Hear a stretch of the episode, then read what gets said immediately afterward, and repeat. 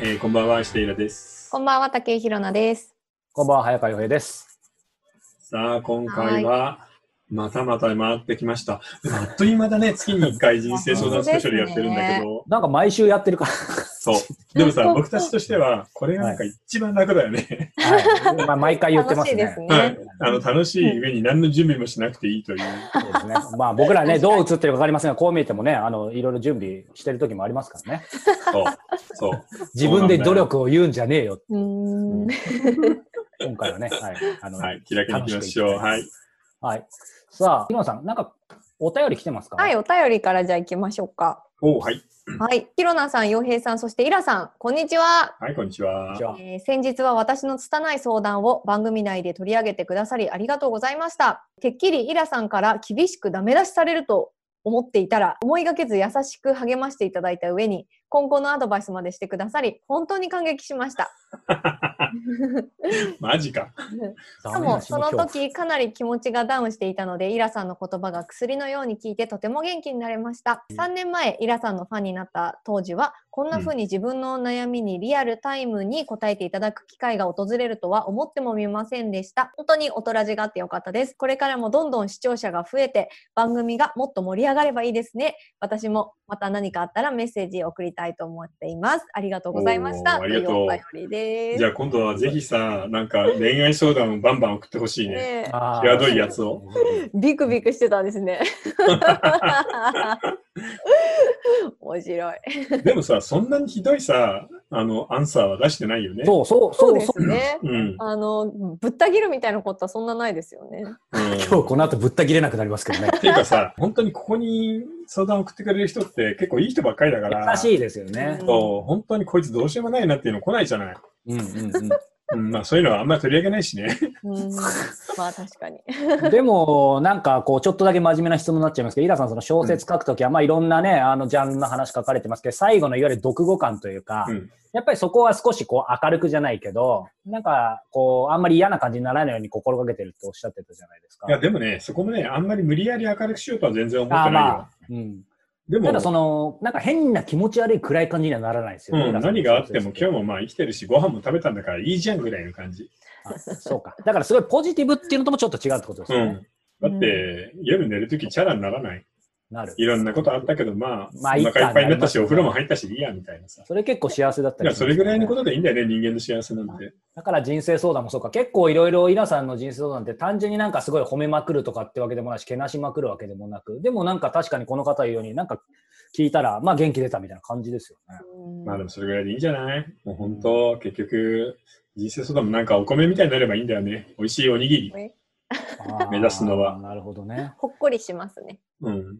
こう、あんまりね、先週のこう、あの、有料版の方かな、なんかさ後編で始ま始まりましたけど、人生相談ってでも一歩間違うと、あの、マウンティングになるんじゃないですか、こああ、なるよあねー。そうなれ。んだそういう人生相談続かなそうだけど、うん。えで、もほら聞きたいから送ってきてくれてるから。あそうか。いいんじゃないですかそ。れで残念な答えだともう書いてある。危ないのはさ、専門家だよね。ああなるほど。何かの専門家だっていう立場から答えると難しくなるよなね。りますね。う本ん、当。でもはっき。り言って医者だってさ、別にウイルスの専門家じゃなかったりするから、うん。結そうで構すねテレビで怪しいこと言ってる人いっぱいいるもんね。お医者さんだって別に病名とか特定できないじゃないですか、結局。いや、わかんないわかんない。う風邪かん、そみたいなね。う。うん。当てにならないってことですね。そうです。 なので、なんかこの人ちょっと信用できそうだなっていう人をちょっと何人か用意しておくぐらいのがいいんじゃないかな。本当に専門家の予測って当たんないからね。そうですね、確かうに。んさあ、じゃあ今日はね、あのはいぶった切ることはなさそうですが、じゃあ、うん早速1台。はい、行ってみましょいやちょっと火力強めな感じのあ、本当です質か。は問ぶった切かららいないきいきますね。はい、う。はい。はい。来月、アメリカの大統領選挙がありますね。あ、そこか。はい。 それで、うん。私はトランプさんを応援していたのですが、その討論会やその後のコロナ感染で、ありました当ね選。はもう無理なんじゃないかと思っています。イラさんは大統領選どう予想されていますかというご質問です。これ、タイムリーですよ、でもこれちょうど。タはイい。ムリーだし、事前予想だからね。あくまでね。うん、ただ一つ心配なのはさ、前回も今の時期、うん。ヒラリー対トランプだったじゃんヒラリーの方が結構ポイントいいんだよね、10ポイント勝ぐってらまいし。たよね。おお、そっか。それっかが本当のそ選挙の時になったら隠れトランプが大量に現れてひっくり返ったので、うだったうん今回もまだ完全にバイデンが勝つ、民主党が勝つとは言えないと思うんだよ。うんなので、ギリギリまでわかんないんじゃないそれと、やっぱりバイデンがあまりにも、もう言ってるよね、3P ジョーって、ジョーバイデン、3P ジョーバイデンって。眠たそうなのよ。で、喋る力がない。あー 綺麗なかったですね、この間ない。ニコニコはしてるけどそう、ね。 77じゃんうん任期4年勤めて 81?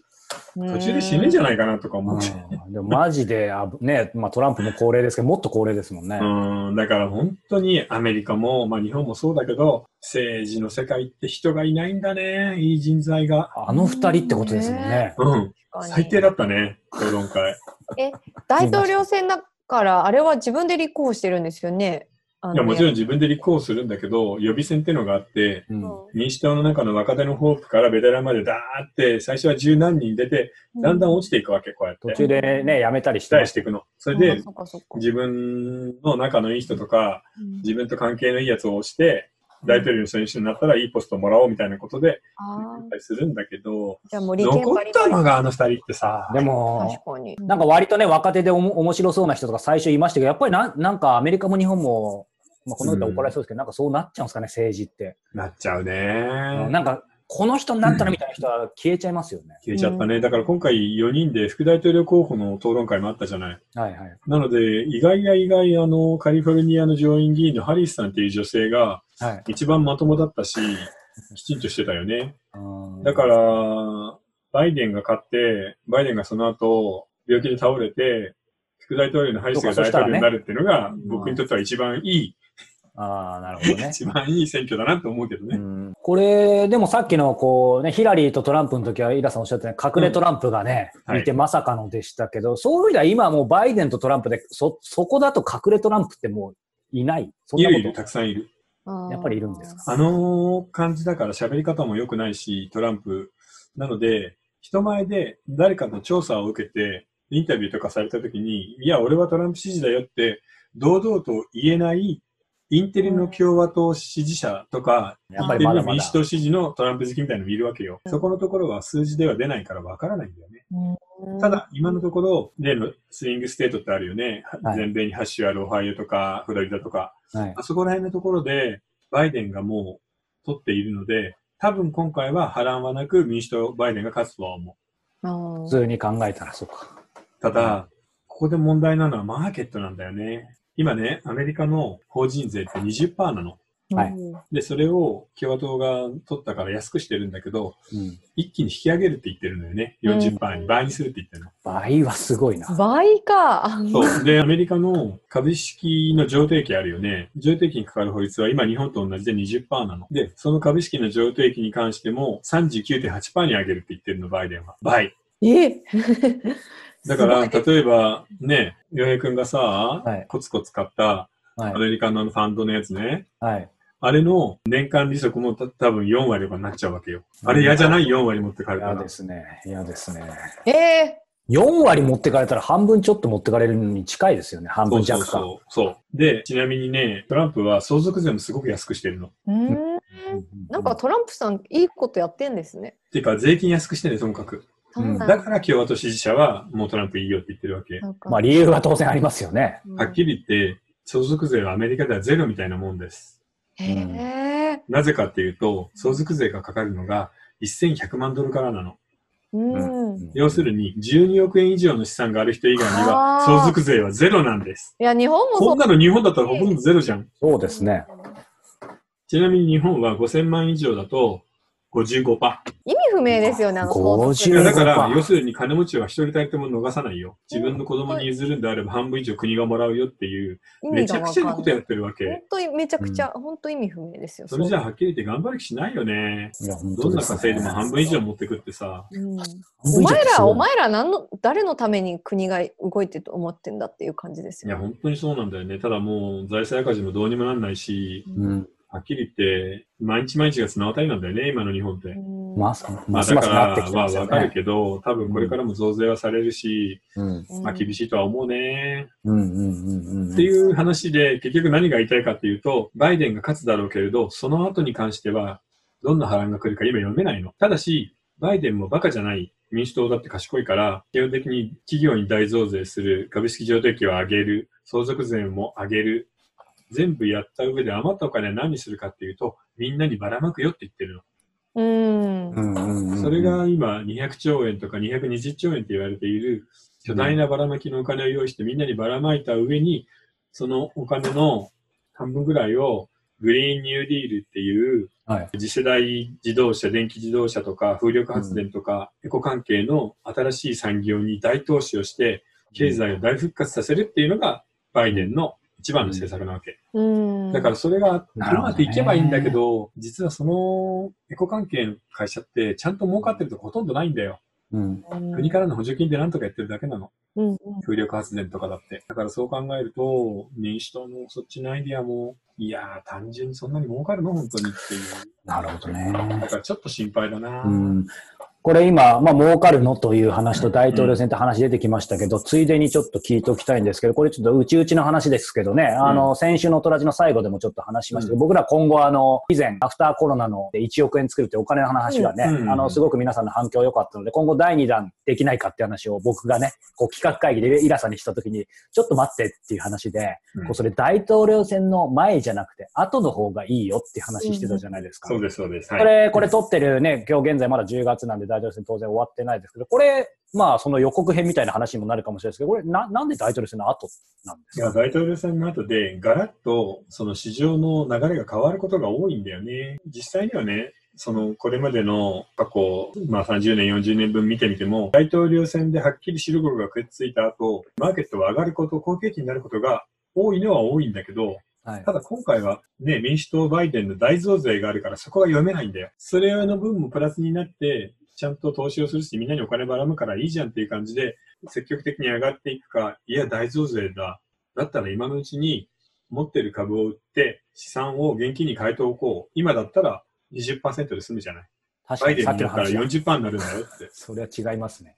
うん、そしたらみんなが株売ったら途端に大暴落しちゃうから、うんそうすると景気もすごく冷えるので、難しいとこなんだよね。そうか、だからその結果次第でいろいろ大きく変わるし、まあ最初ね、大統領選の話だけだと正直皆さん、その自分のね、お金とあんまりね、いつもの話ですけど近い感じしないですけど、今の話聞いた上で、やっぱり話聞くと変わってきますよね。そうだね。だから、あの、洋平君がやってるみたいに積み立てをやるんであれば、うん。もしバイデンが勝って、アメリカ市場が大暴落したらチャンスじゃない。うんそうですね。うん。安くなったところで買えるはかい。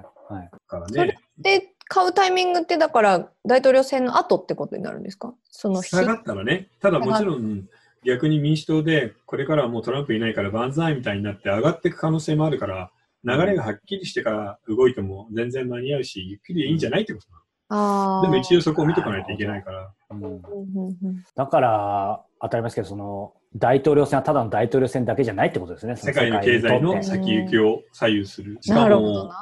あの、意外と習近平とバイデンって、個人的な関係ができてるらしいんだよね。へえー、ー習近平とバイデンが。 うん。だからバイデンが勝つかもしれないっていうんで、バイデンが中国に行った時にすごいおもてなしが良かったんだって。で、バイデン自身もちょっと調子に乗って、北京の街にいきなり行って、ジャージャー麺屋で麺を食べてるの。で、中国のジャージャー麺最高だとかやってるわけよ。はい。なので、意外とあの二人になると、ね、米中関係は、もうちょなっるほとど協調に向かうかもしれない。そうすると日本にとってはすごくいいじゃない。ジャージャー麺か。うん、景気、日本の景気に関しては。うん。なんで、ちょっとやっぱり本当に読めないところがたくさんあるってことなんだうん。よね。うん。うんでも、でもこっちになっても、まあ日本の経済、景気自体はあんま変わらないとは思うよ。うん。うん。うん。うん。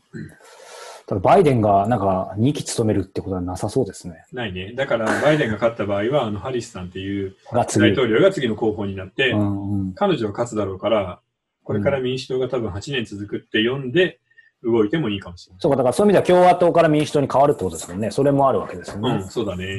うん。うん。ただまあねじれがいっぱいあるからね。ああ、そっか。うん。最高裁判所は共和党である。ただ今回は、ね、上院も下院も民主党が取りそうだから、えー民主党は好き勝手にこれから4年間ぐらいできるよっていう可能性が高いから、うんまたそうなるとね、逆に調子に乗りすぎてこけるパターンもあるし、難しいとこだね。うんでも面白いっしょ。面白い面ですね。白い。そうやって見ると、ちょっと面白いなう。ん。うんうん。じゃあ、まあ気になるね、11月3日大統領選ですが、はいそしてその後は僕らの、えーね、き懐にどう関係するのかっていうのね、また特集をしていただきたいなと。うんああ、そうですね。ちょっと勉強しておきますね。はい。楽しい。さあ、えーということで今日は、えー人生相談スペシャルということで、ここから後編たっぷり、まだね、ヒロンさん、ちょっと今日おとなしいですが、また後編からね、人生相談スペシャル、かなりね、本領発揮すると思いますので。ということで、続きはこちら、えー後編ニコ動の URL ありますので、こちらからご覧いただければと思います。それでは続きはまた。はい。またねー。はーい